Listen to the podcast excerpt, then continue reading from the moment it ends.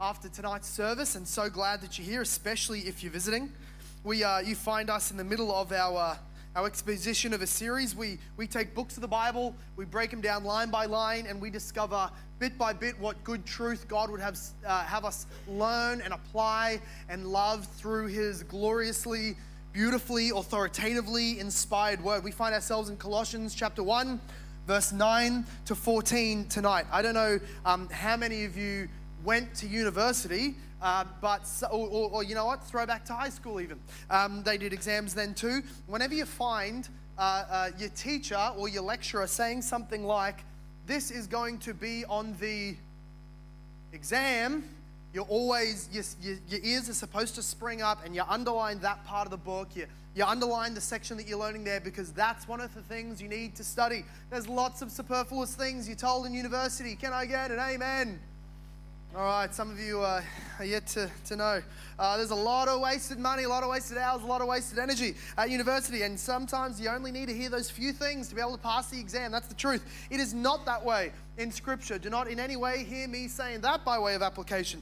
But the point is that when you hear Paul or Jesus Christ or one of the apostles say a start a sentence in the Bible with, I pray that, Whenever you, you see, maybe in the, the life of Jesus, we mentioned this last week, whenever you see it say, and Jesus prayed that, always tune in right there. That is a cheat sheet for the Christian life. If Jesus is praying for it, if an apostle is praying for it, you absolutely want to be fulfilling it. You absolutely want to know what whatever Paul is praying for, that's exactly how you want to be living. If, if you could sit down, Paul, and say, uh, What do you think the Christian life should be? How should the Christian life be lived? What should I do with my life? How do I be a better Christian? The answer to that question is always the same answer to, hey, Paul, what are you praying for me about? And so in this section, we find Paul say, last week was, I give thanks for all these things that I'm seeing in the gospel, that it's bearing fruit in the world and increasing, and in you and increasing. And Jesus is glorious, amen, hallelujah. And then he gets to this section, these five verses, and he's saying, and here's what I'm praying for you Colossians. And what he says is universally applicable. So our, our minds tune in when he says, I'm praying for these things among you Christians. We want to know what he's praying for so that we can also pray them. And also so that we might see this little, this little cheat sheet in here for the Christian life. So here, the word of the only living, true, and triune God. Verse 9. And so, from the day we heard, we have not ceased to pray for you asking that you may be filled with the knowledge of his will in all spiritual wisdom and understanding, so as to walk in a manner worthy of the Lord, fully pleasing to him, bearing fruit in every good work and increasing in the knowledge of God, that you may be strengthened with all power according to his glorious might, for all endurance and patience with joy, giving thanks to the Father, who has qualified you to share in the inheritance of the saints in light. He has delivered us from the domain of darkness and transferred us to the kingdom of his beloved Son, in whom we have redemption, the forgiveness of sins. May God bless the reading of his own word in our midst this evening. Amen. There's a three strand theme or structure to Paul's prayer tonight. You understand this? You can understand a lot of the Christian life you understand this equation, you're going to understand a lot of uh, how, the, how to relate yourself and your life to the New Testament. The reality is this in verse 9, he says, I want you to have knowledge of Jesus. I want you to have knowledge of God's will, that's his overarching will. Secondly, he's going to say, so that that knowledge becomes fruitful, obedient, God pleasing life. And then lastly, he's going to say, and all of that is on account of the fact or on the basis that God has already saved you gloriously in the Lord Jesus Christ. So there's your three parts. Basically, it goes like this Since God has saved you, I want you to have a knowledge of your salvation so that you can live out your salvation in your life. It's saying, I want you to have a knowledge of Jesus so that you can experience the power of Jesus in your life because you because of the fact of the finished work of Jesus for you. That's how it's going to work. It becomes for us a, a pretty simple equation. Look at look at verse 9. Let me just show you where I'm getting this from in the text so you can break it up mentally. Verse 9 he prays that the Colossians would be filled with the knowledge of his will in all spiritual wisdom and understanding. So that, verse 10 starts, so that you might walk in a manner worthy of the Lord, fully pleasing to him, bearing fruit in every good work, increasing in the knowledge of him, being strengthened with all power according to his glorious might, full endurance and patience with joy, giving thanks to the Father, full stop. That's the second part. I want you to have a knowledge of all things so that you might live the life that I'm explaining here with his strength, with his might, with his glorious power, and all that. And then he says objective statements. These aren't really prayers. He's not praying that God would transfer them from the kingdom of Satan to the kingdom of his son. He's, he's simply saying that these are facts. Since you have been transferred, since the finished work of Jesus Christ is objectively true, since it has been applied to you by the Father who has qualified you to share in the inheritance of the saints in light. Since that's the case, therefore I'm praying these things. Here's how it looks the equation is this I'm going to take verse 13 and 14, put it over here. Then we're going to look at verse 9, and then that's going to equal verse 10 through 12. God's finished work for us through Jesus Christ is what he talks about in verse 13 and 14. That being true of you means that you're a regenerate, true, born again, in Christ Christian. If God's work has been done, if you have been transferred from darkness to light, if you have been delivered and forgiven of your sins, that's objectively true. That, plus your knowledge of that fact, that being true of you, and you having an understanding of what salvation is and how it came about and what God's will for you is in this life and, and all of those things, the, it being true of you, and then you having a knowledge of it equals a glorious, God pleasing life in Christ. If you lose and either one of the first parts of the equation, you are unable to live the glorious, powerful, God pleasing life in Christ. So let's pretend that you have the verse 9 part, or you're seeking the verse 9 part, okay? The knowledge of Jesus Christ, the knowledge of God's will, the knowledge of the Bible. However, verse 13 and 14 are not true of you. You have not already been transferred from the kingdom of darkness into the kingdom of God's beloved Son. In other words, you're not actually born again.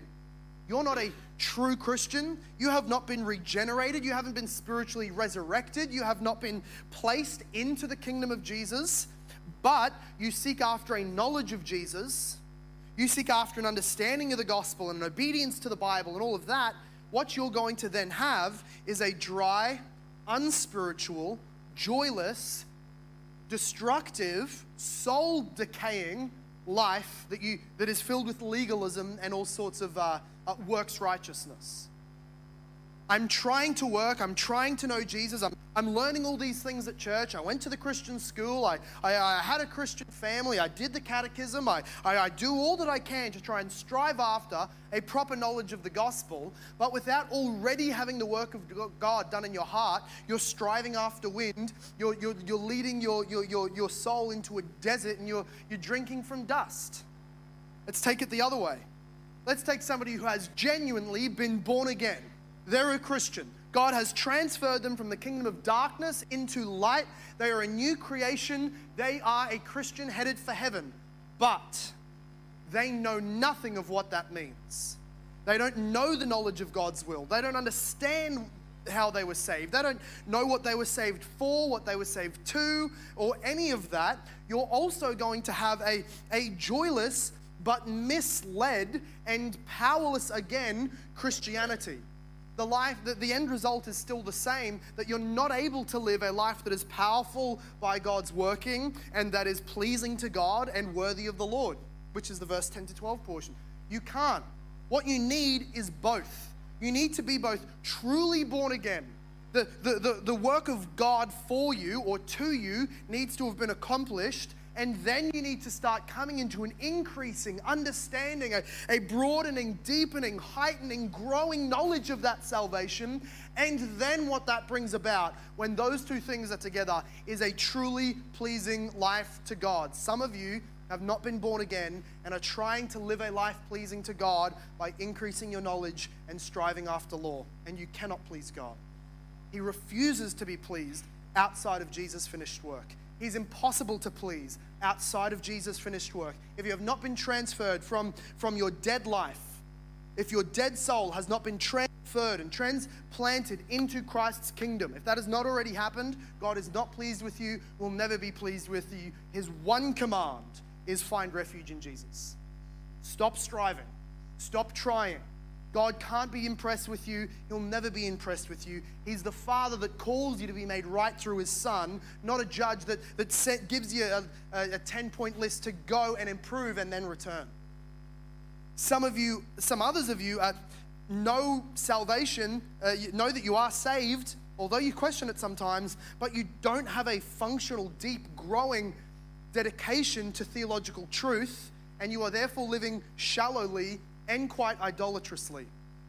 You're worshiping a God you don't understand much, thinking that salvation means you don't get sick anymore, thinking that the Spirit means that you get to declare all sorts of job promotions and, and uh, uh, name and claim uh, healings and things like this. You think that spiritual authority means, means something other than walking in righteousness and, and, and moving forward the mission of the church.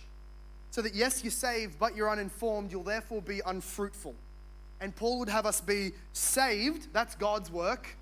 Knowing about our salvation, that's, our, that, that, that's knowledge of God's work. And what that produces is our good work. Our good works in life are always, always secondary to a mind and intellect filled with spiritual understanding. And that's where we start. So look at verse 9. Now that we've had, we've had that summary, the rest of the, the sermon will make and the breakdown of the text will make perfect sense for you. if not, we've got Q&A after this where you can ask your questions. Verse 9, he says, And so, from the day we heard, we have not ceased to pray with you, asking that you may be filled with the knowledge of his will in all spiritual wisdom and in all understanding. To Paul, to the apostles, mindset is everything. If Paul can change your mindset about something, he, he just changed the way you view everything. If I can, if I can give you a, a, a pair of glasses to wear through which you see better, you, your whole life is different. I, have known mates, and maybe you've seen videos on YouTube or whatever. Maybe you're planning to do it to your mate. Bucks parties who go out and they convince their friend that they're going to take them bungee jumping, or they've convinced them that they're going to take them uh, uh, uh, parachuting or cliff diving or something like that. And, and, and they put them on the car and they pretend that they're, they're going on this big long drive. And here, here the buck is blindfolded. And they've, got, they've just gone out to the back of some mate's property and off they go. They stand them on this plank that they think is, is, is thousands of feet in the air, is hundreds of feet above a gorge or something like that. And, and what a friend will do is pretend that the, that the strap is broken, pretend that the parachute is last minute not going to work. And so don't let him fall, don't let him fall. He, he is thinking, I, I better not fall. I, I stupidly am trusting my, my friends right now. And here he is standing on this plank a foot above the ground, and somebody shoves him or bumps him or pushes him, and he believes himself to be falling to his death for about half a second, and he lets out the most feminine shriek you've ever heard. Now, there's some people who live their life as Christians blindfolded, dangling over what they believe to be a great precipice. At any moment, they can lose their salvation. At any, any moment, they're gonna, they're gonna fail at everything. They're gonna fall away. God's gonna judge me. He's chasing me. Because of a false mindset, maybe about sickness, maybe about mental health, maybe about suffering, maybe about whatever it is, there's a false mindset so that it's like a blindfold. And if a good friend could just come up and tell you you're actually only a foot off the ground, it's not a precipice, it's a small ditch, right? it's not a parachute on your back, it's a Hello Kitty backpack. You're not in danger right now. If they could just speak truth into that mindset, nothing has to change. And the guy just went from deadly danger and fear to complete calm.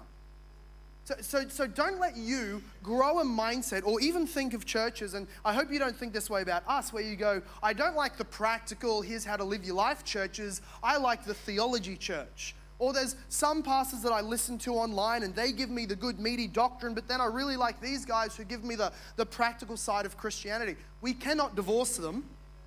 And probably the theological understanding of the Bible is more practical than the how to's you're getting the seven steps on how to be a good dad, the six keys to how to fix your marriage, the five steps on how to receive God's blessings are less practical than an understanding of your right standing with God through Christ.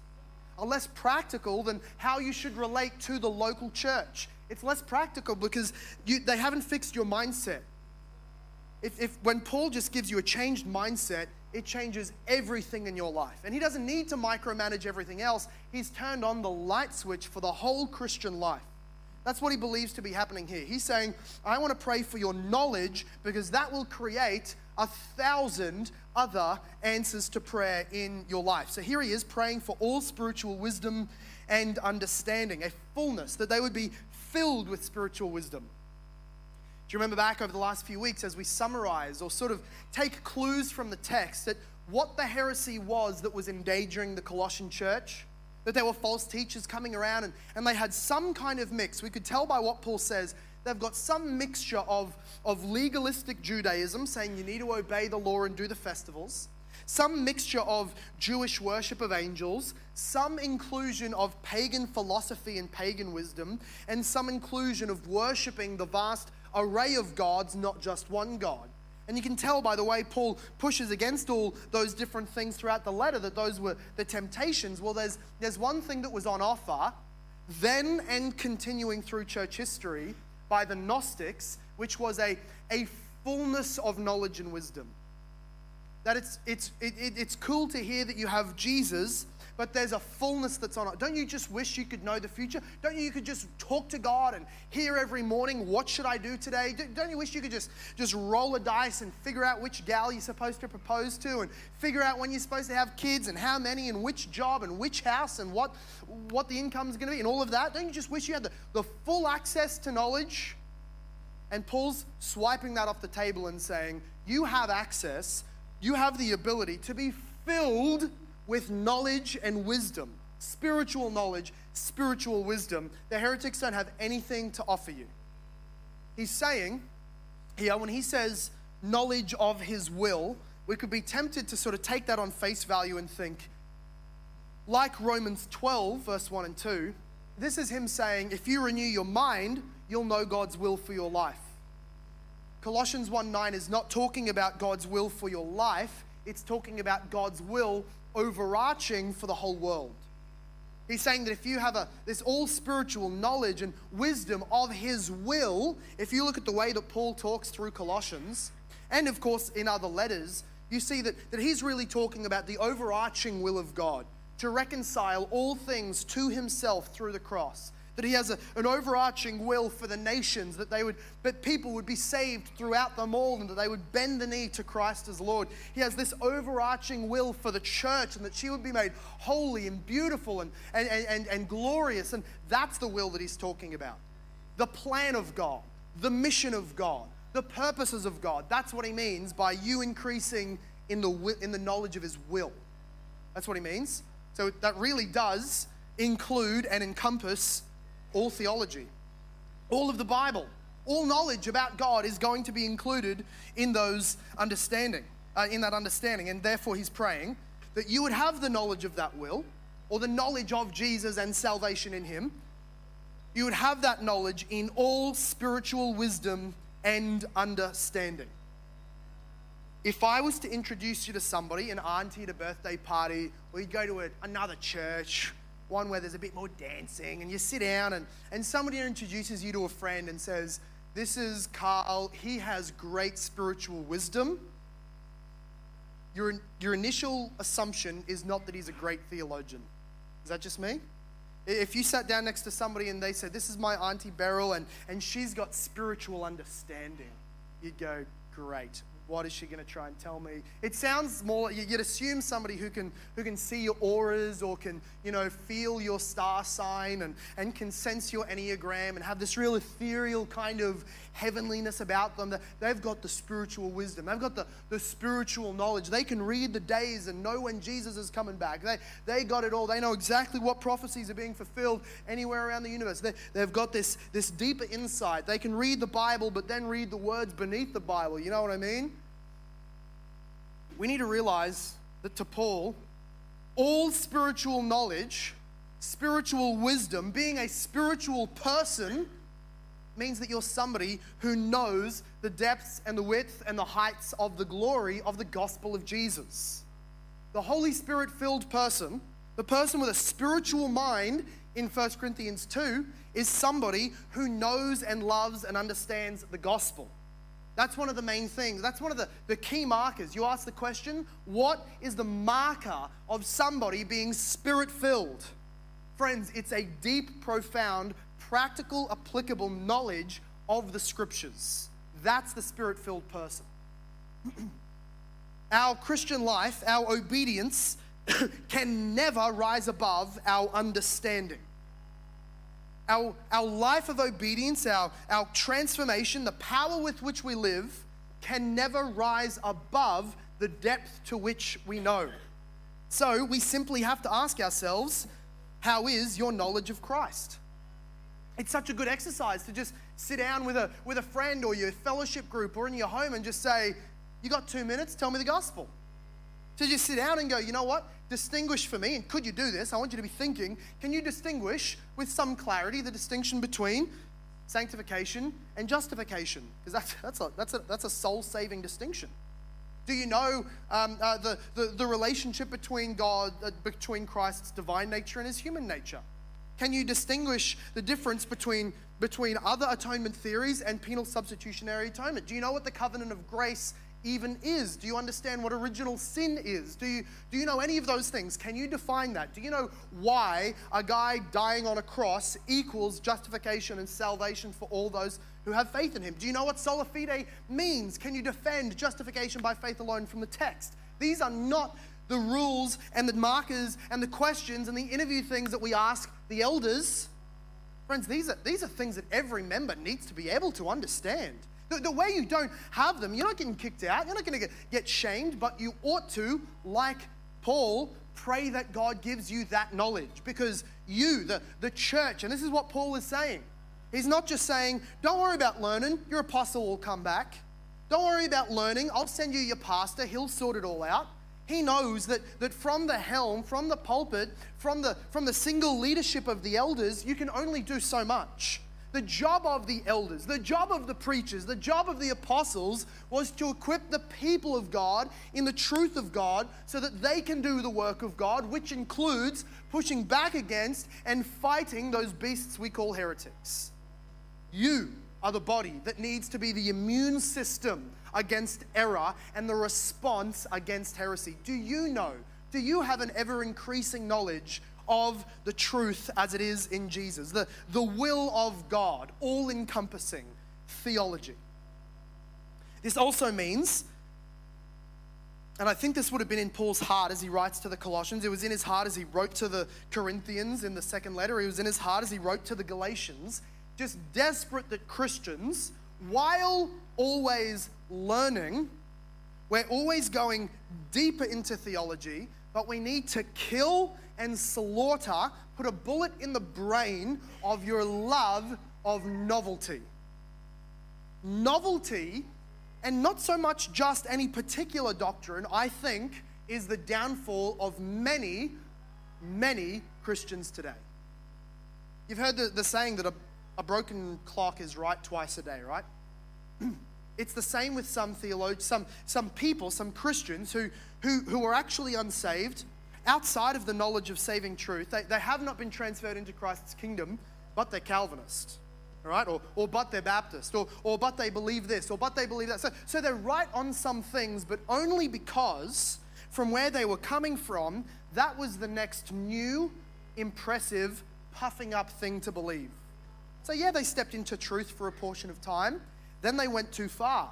They, were always, they weren't actually chasing truth as it is in Jesus. They had this desire for novelty, always something new, something weird, something that's never been believed before, something that puts me above and beyond the rest. Something that will always have people asking me, wow, never heard that before. That's so cool. Church history is so boring compared to this.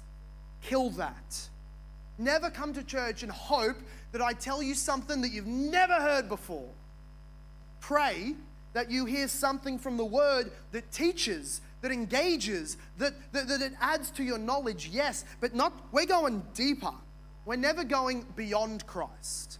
We're not moving the fences, we're just digging deeper into the mind of Jesus Christ.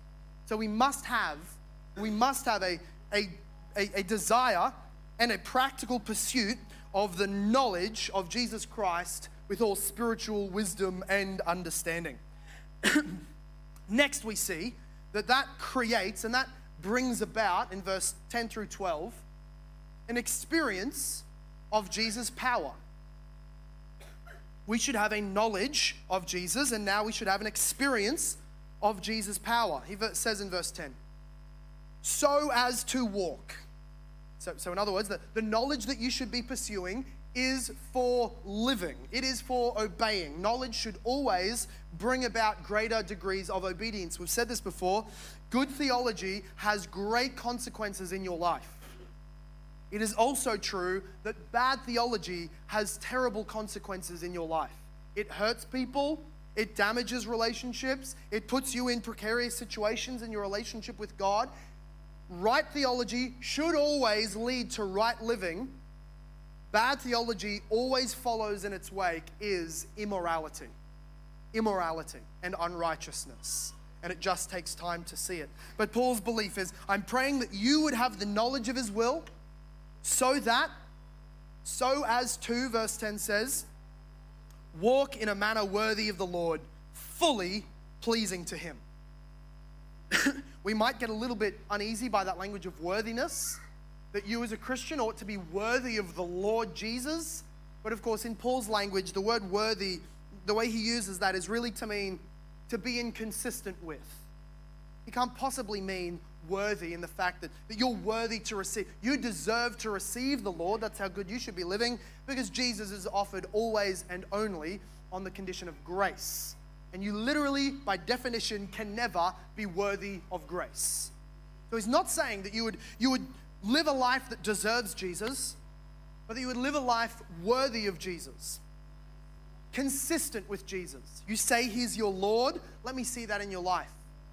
You should have the knowledge so that when you say, hey, Bible says I'm a saint, we should say, well, live consistently with that. You have the knowledge that says, I'm a new creation in Christ. Did you know that? That's crazy. We should say, then live consistently with the fact that you're a new creation. We read and we say, I've been transferred into a spiritual kingdom. I cannot die. I'm, I'm spiritually encased in Christ. I'm safe. My salvation is permanent. Live consistently with that claim. Show me that you're somebody who doesn't mind taking risks for Jesus Christ, who pursues after that which is a permanent gift to you. Live consistently with, is what he means by being worthy of. And then he says that we should be fully pleasing to him. Fully pleasing to him. Some some of us are, are too we're too reactionary and we want Paul to, to be more biblical.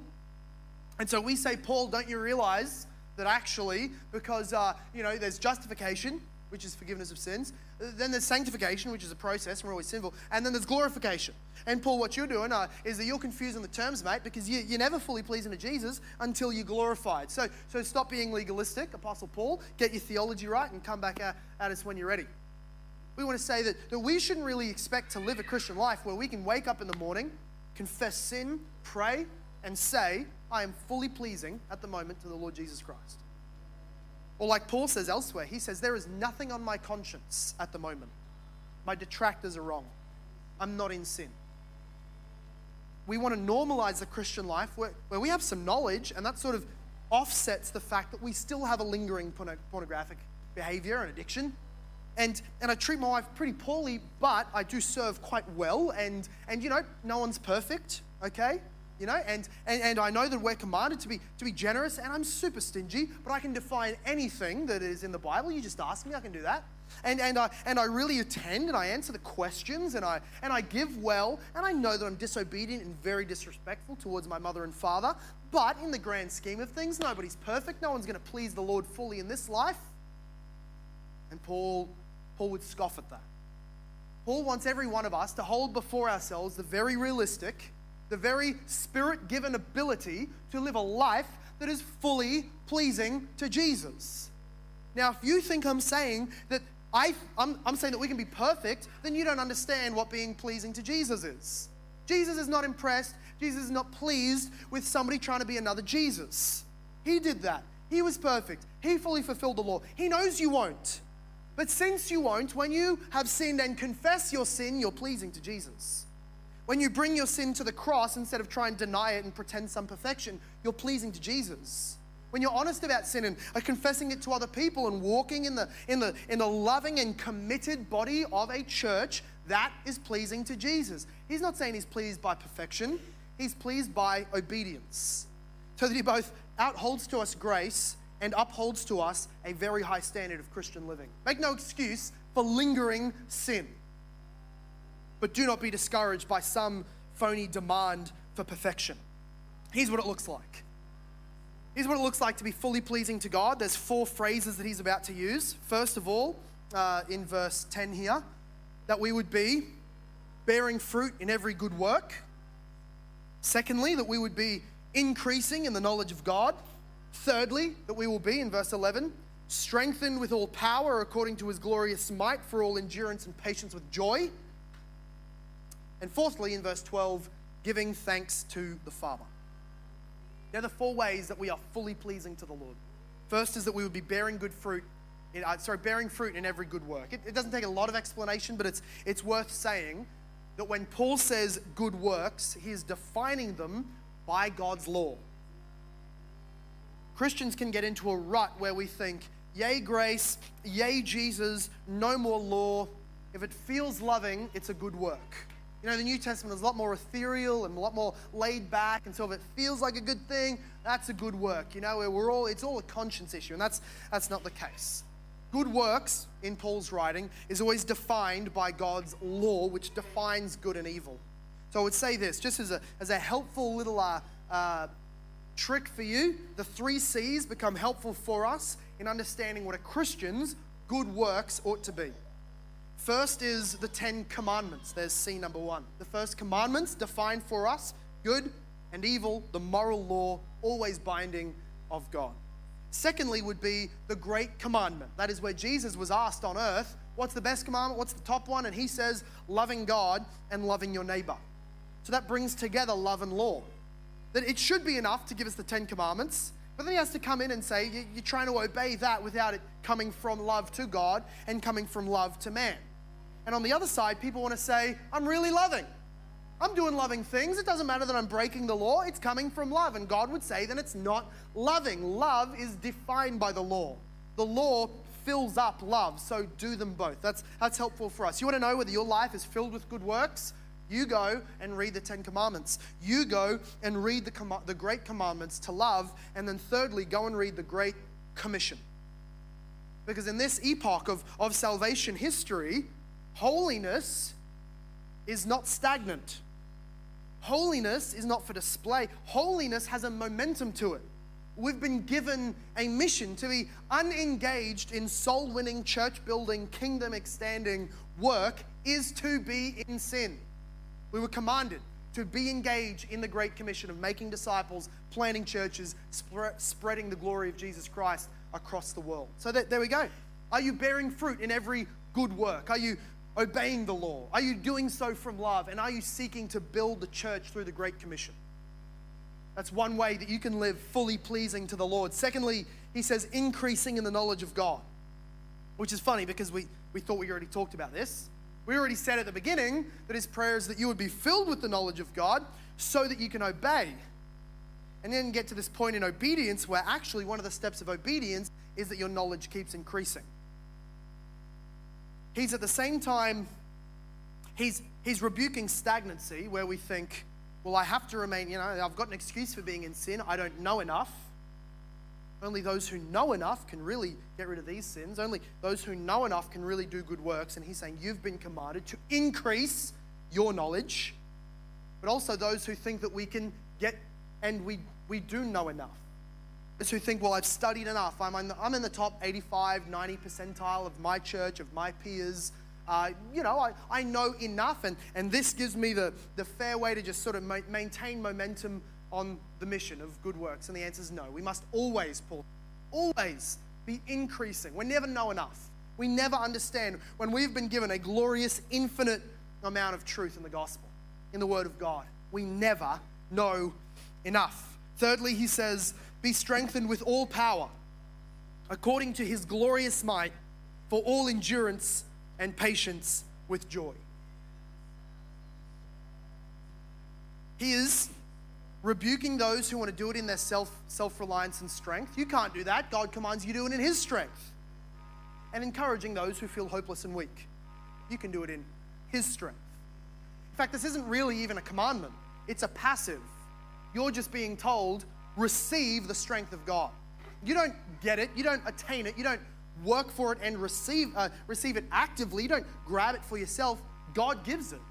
God gives in, in, out of his infinite bank of power. According to his, as it says here, glorious might, you will be strengthened. Friends, if you've ever, if you're ever getting to the point where you're wondering whether, whether there's more that you can take, whether this night that you put your head on the pillow, let it be tonight, Lord Jesus. If your theology is that he comes back and takes you, pray for that. If your theology is that you just go to him and and, uh, and he comes back and resurrects. I pray for that. I don't, I don't even care what, I don't even care if I'm eschatologically right anymore. Jesus, do something. Take me. I don't have another day in me. I got no more prayers. I got no more patience. I got no more righteousness. I got no more strength against the fight of sin.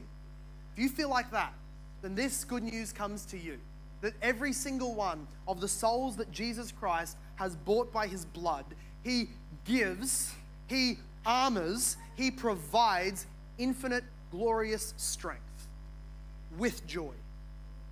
What a beautiful thing. With joy. Not, not with bitterness, not with striving through, hoping God's pleased with this because I'm giving him his, his darned obedience. No, but with joy. With the joy of a child who knows their father is smiling on them, though it takes strength and endurance. Yes, we're breaking sweat. Yes, our knees are calloused through prayer. Yes, we lose friends. Yes, we're backstabbed. Yes, we, we have to fight, fight for truth when we wish we could just cruise. Yes, all of that but we have God's strength. What can we fear? Take it day by day by day. He will not give you tomorrow's strength today, He will give you this moment's strength for this moment. Be always and ever reliant in prayer on God for the strength that you need, friends. And lastly, in this section, he says, You would be walking worthy by giving thanks to the Father. If you wait for thankfulness to be a, a reaction, you'll be disobeying this command. It's not simply that when you feel thankful, say it. It's rather saying being in a habit of giving thanks and you'll feel more thankful. In so many of Paul's letters, he will reference or command or simply say that he gives thanks to God. That it's this, in fact, it was a part of the Jewish liturgy of the Old Testament. We make it a part of our liturgy in the New Testament church that we are giving thanks to God before we give monetarily that we are praising Him for good things, that we are not always just confessing or just asking for more, but we're doing those and giving thanks. Because if we don't give thanks, we, we lose sight of the glorious blessings that we've been given in all kinds of measures of ways. But Romans 1, verse 21, is very, very powerful here. In the downgrading degradation that Paul explains, that goes from a a creature made in God's image, all the way down to this degrading culture of murder and parent hating and homosexual cesspit of sin. Says the first domino that falls is that they did not honor God or give thanks to Him. The very first step towards idolatry is not giving thanks to God. If you, if, you, if you callous your heart and get your heart to a, to a good homeostasis where it can just exist without giving thanks, it thinks you're God. It thinks it's all deserved. You're living an idolatrous life. But to give thanks continually puts, our, puts us in the right context. I'm a receiver of good gifts, I'm a receiver of grace. Thanksgiving should always be on our lips. How many times? Daily? Nightly? You have times of oh, in your week as a family, as an individual, where you where you get around and you list graces, that you list gifts that God has given to you so that you can give thanks? so we ought to do as Paul would pray that we do. But now we get to verse, the last half of verse 12 through 13 and 14, and this, this is rich. In fact, this becomes the most important part of the, in, the entire text because this is the basis. What we're about to see, the, the finished work of God for us in Christ becomes the basis of what we're about, of everything else we've just seen knowing the truth of God is possible because God has made you born again with a new mind. living out the powerful reality of Jesus is possible because you've been given that power in a new kingdom. Jesus, his finished work, I've, I've heard it said this, I think, I think it was Driscoll. He said that there is God's work for us in the cross. There is God's work in us, which is rebirth. And there is God's work through us, with his, which is sanctification. Which is the most important? We, we shouldn't try and pick only one. But the basis of them all is God's finished work for us in Jesus. Now look at verse 12. The chief reason we should give thanks to God is that He has qualified you to share in the inheritance of the saints in light. He's saying you there instead of us because he's speaking to the Gentiles.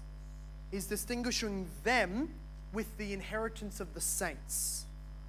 Scholars look at this and think that, and realize that he's saying, uh, You Gentiles have been given the inheritance of, of us Jews, of, of, of the saints in light, because, and the reason he's languaging it that way is because a part of the Colossian heresy was to say that, that you, get, you get some inheritance in Jesus.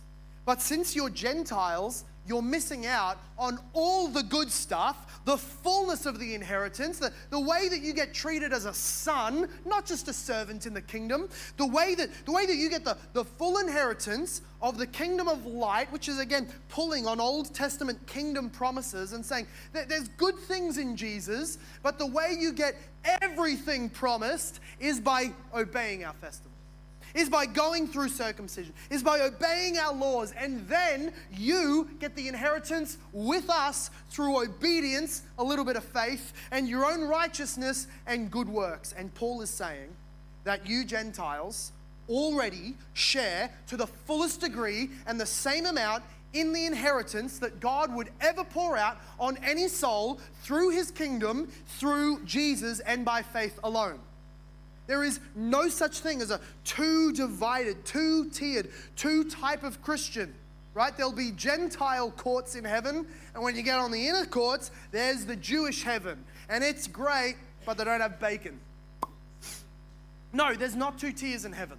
There's not two, two types of inheritances. There's not two levels of blessing. There's one. It's in Christ. And Jew or Gentile in Christ have the self same inheritance in the spiritual kingdom of Jesus Christ. You, you don't understand. We just cannot fathom how, how scandalous and intentionally insulting it was in Galatians for Paul to say to a church being overrun with heresy that required Gentiles become Jewish in behavior before they get Jesus, he said to them, I don't know what you're talking about, there is no such thing as Jew and Gentile in Christ. You can't become one or the other in Christ. You can be one or the other before Christ. You can be of the generations that grew up reading the Old Testament or a pagan. You can be all sorts of things when you're outside of Christ. But in Christ, there is no distinction whatsoever. We are one. And those, those heretics started losing their grip. Losing their grip. How do we how do we force them to do our, our feasts, our Sabbaths, our laws, our festivals if they are already fully assured that they have the inheritance of the saints? They have the light kingdom that God would give. They have that already in Christ. That is what Paul is saying. He's saying, He gave you, Gentiles, the same inheritance as us in light. He goes on. He said, really, he's, he's now conditioning that. What does that look like? How do the Gentiles, how, do, how does anybody, how does a lost sinner come to become inherited with and receive all of the glorious promises that God ever spoke through His Word that would become uh, reality through the Messiah? And the answer is this that He has delivered us from the domain of darkness and, and uh, uh, from the domain of darkness and transferred us into the kingdom of His beloved Son. It was within the power of emperors and great kings of old to be able to pick up and transplant people groups. We see that happen in part of the exile of, of Israel in the Old Testament. We see that happen uh, in Samaria, that they took some of their, their Assyrian people and sent them down into Israel and planted them there, and they became a mixed race. So it is that, that when a king wants to bless a people that are maybe losing resources, that they're, that they're, that they're, that they're, they're failing to thrive, he can pick them up from death and darkness of a valley and put them somewhere glorious that their lives might thrive. And so it is that God has done for every soul that is in Jesus Christ. He transplanted your soul from a domain, a, a d- dominion of darkness. The, the ruling authority was darkness. He took you from there and he placed you into the kingdom of his beloved Son. The kingdom of God that, that would start with Jesus' life, death, and resurrection and remain open for all those who come by faith. But the insult again is to the, the legalistic Judaizers and the pagan cultists and the philosophers of wisdom that are trying to tempt the Colossian church, Paul said, every single one of us, before we were in Christ, whether you're Jew or Gentile, was under the domain of Satan. You were in the kingdom of Satan, whether you were a circumcised Jew or a pagan worshipping Gentile. You were, and you are, in other words, if you're still outside of Christ, he's saying to the heretics, if you're, you're the, the most glorious, wise, amazing philosopher, you are in utter darkness, groping around like a child at midnight looking for the toilet. You have no clue. You are, in fact, not just in the realm of darkness, but this language of domain, and this is personal language, like darkness is a nickname for a person, take a guess. He's saying that you're actually under the control, under the authority of Satan. You're in his domain but the transfer occurs by God's grace into his son's beloved kingdom. It is a glorious thing to realize this powerful work of God. So he's saying that, that you have been delivered, picked up from darkness to light. Uh, Acts 26, verse 16 and 18, Paul is recounting what Jesus said to him that day that he fell off his horse when he met Jesus. He says that Jesus said to him, I have appeared to you for this purpose to appoint you as a servant and witness, to open their eyes so that they may turn from darkness to light and from the power of, of God, sorry, from the power of Satan to God, so that they may receive forgiveness of sins and a place among those who are sanctified by faith in me. Goodness, that's the same language he's using in Colossians. This is, a, this is the big picture gospel of Paul that God is a rightful king over an entire world of sinful rebels and criminals that throw the finger to him, dismay his image, hate his law, and burn down his world in unrighteousness and with allegiance to their new prince, Satan. And God, in His grace, did not come and destroy the world outright, not with a flood, not with a fire, not with immediate death, but God, in grace, sent His Son and the Son did not even come to punish. The Son did not come to condemn, but the Son of Man came that the world might find life through him. The Son of Man came to seek and save the lost. God, the Son in flesh, did not come with vengeance, but to absorb God's vengeance. That he came and established in his blood, and then through his resurrection, a new kingdom. The, the broad news of the gospel is this that the kingdom of Satan is destroyed and failing and crumbling now, it's on its way down that the kingdom of man is putrid and is corrupted and will one day be destroyed, but the kingdom of God is open and glorious and growing and eternal, and every single sinner is invited to come and feast at the king's table. That's the, that's the kingdom good news of the gospel. But it's just a little bit too zoomed out for my liking. And like me, Paul zooms back in. I'm glad that he did that. I like, I like Paul. He says that there's this glorious kingdom news of the gospel, and then he zooms in and makes it individual. He says, Not only have you been transferred from kingdom to kingdom, the, the power of Satan to the power of Christ, Christus Victor, but he also pushes in and says, And your sins have been forgiven and you have been delivered. You have redemption. This is all important. This is, in fact, the, the, the, the crux on, upon which everything hinges. The fact that you are individually saved of your sins, the, the fact that you are individually forgiven of your sins and offered the amnesty of God, offered the peace of God to enter the kingdom, is not ultimately because Jesus beat Satan. It's not ultimately because God weakens the demonic realm. It's not ultimately because Jesus started a kingdom. It's not even ultimately because you've been born again. It's not ultimately because you're a new creation. God could have done all of those things taken Satan off the throne, given you a new heart, started a new life, given you a clean slate, disarmed the demons, put Jesus on the throne, given you all citizenship into the kingdom of Jesus, and you know what? When you die, you still have eternity in hell to pay for your sin. The key, the crux, the heart of the good news of the gospel is that in coming to the earth, Jesus personally and truly took upon himself individual sins into his account. This is the reality of imputation the, the accounting, the reckoning, the, the sharing of our sins unto Christ, into his account, so that he was treated, he was reckoned, accounted by God, a sinner, and crushed so. It was the pleasure of God, Isaiah 53 tells us, to crush his son, because by crushing his son, he can give a righteousness to many sinners. By raising Jesus Christ, he has now taken away our sin, punished it in Jesus, and gives to us his righteousness. We are justified. This is the good news of the forgiveness of sins. Without a gospel that centers on that truth called penal substitutionary atonement, without that, there is no gospel. Without that, in fact, even where that becomes a part of it but not central, you have a satanic gospel. I can prove it. Because in Matthew, Satan offers everything else that the gospel offers to Jesus and his people, just not the cross.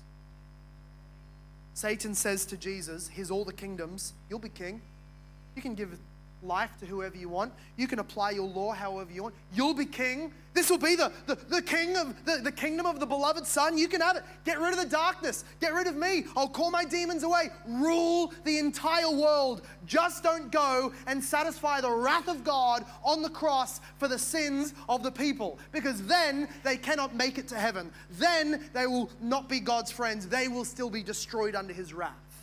Satan had no problem with a gospel that doesn't include and center on the propitiation of God's wrath, the, the satisfaction of the law of God. But good news to every soul that hears this truth. Both are true. That Jesus has forgiven you. That Jesus can forgive you if you're not yet in Christ. That He can be the source of salvation both now such that you're transferred into his kingdom and forevermore because you're redeemed from your sins and never have to worry about the payment coming up. It is done. Jesus has finished. God is satisfied in the work of his Son. That is the good news that Paul knows. That is the good news that I pray and I hope and I beg and I exhort that you know truly. Don't just try and deepen your knowledge, extend your, your Christian obedience uh, fill up your church obligations. Don't just try and do that. Be sure that you have truly been ex- uh, uh, transferred, transplanted from the kingdom of Satan into the kingdom of Jesus Christ. And how? Be sure that you have looked on Jesus' death and resurrection and called on him to save you. That is the decisive moment. Let's pray. Father God, it is such an encouraging prayer to hear from Paul not that we might strive and receive your grace, not that we might change and therefore be in, in, uh, allowed into your kingdom, but that having been forgiven by grace alone, having been justified by faith alone, having a, an atonement that satisfies your wrath in Christ alone, we can now, knowing that, chase after good works, knowing that we're forgiven we can chase after obedience. Knowing that we're righteous, we can chase after, uh, after righteousness in our life. Father God, I pray that you would help us to get that order right. I pray that you would make us joyful, thankful, filled with praise because of the reality that Christ is the King and that he has, through your work, brought us into the kingdom of salvation. And Father God, would you fill us with the knowledge of that and then fill us with obedience because of that knowledge? Where there are people who do not believe this, God, would you be gracious and merciful and give to them the heart of faith that calls on Jesus Christ? Would you please transfer them in your mercy and in your undeserved grace into the kingdom of light from where they now live in darkness. We pray this, God, in, in Jesus' name. And the whole church said, Amen.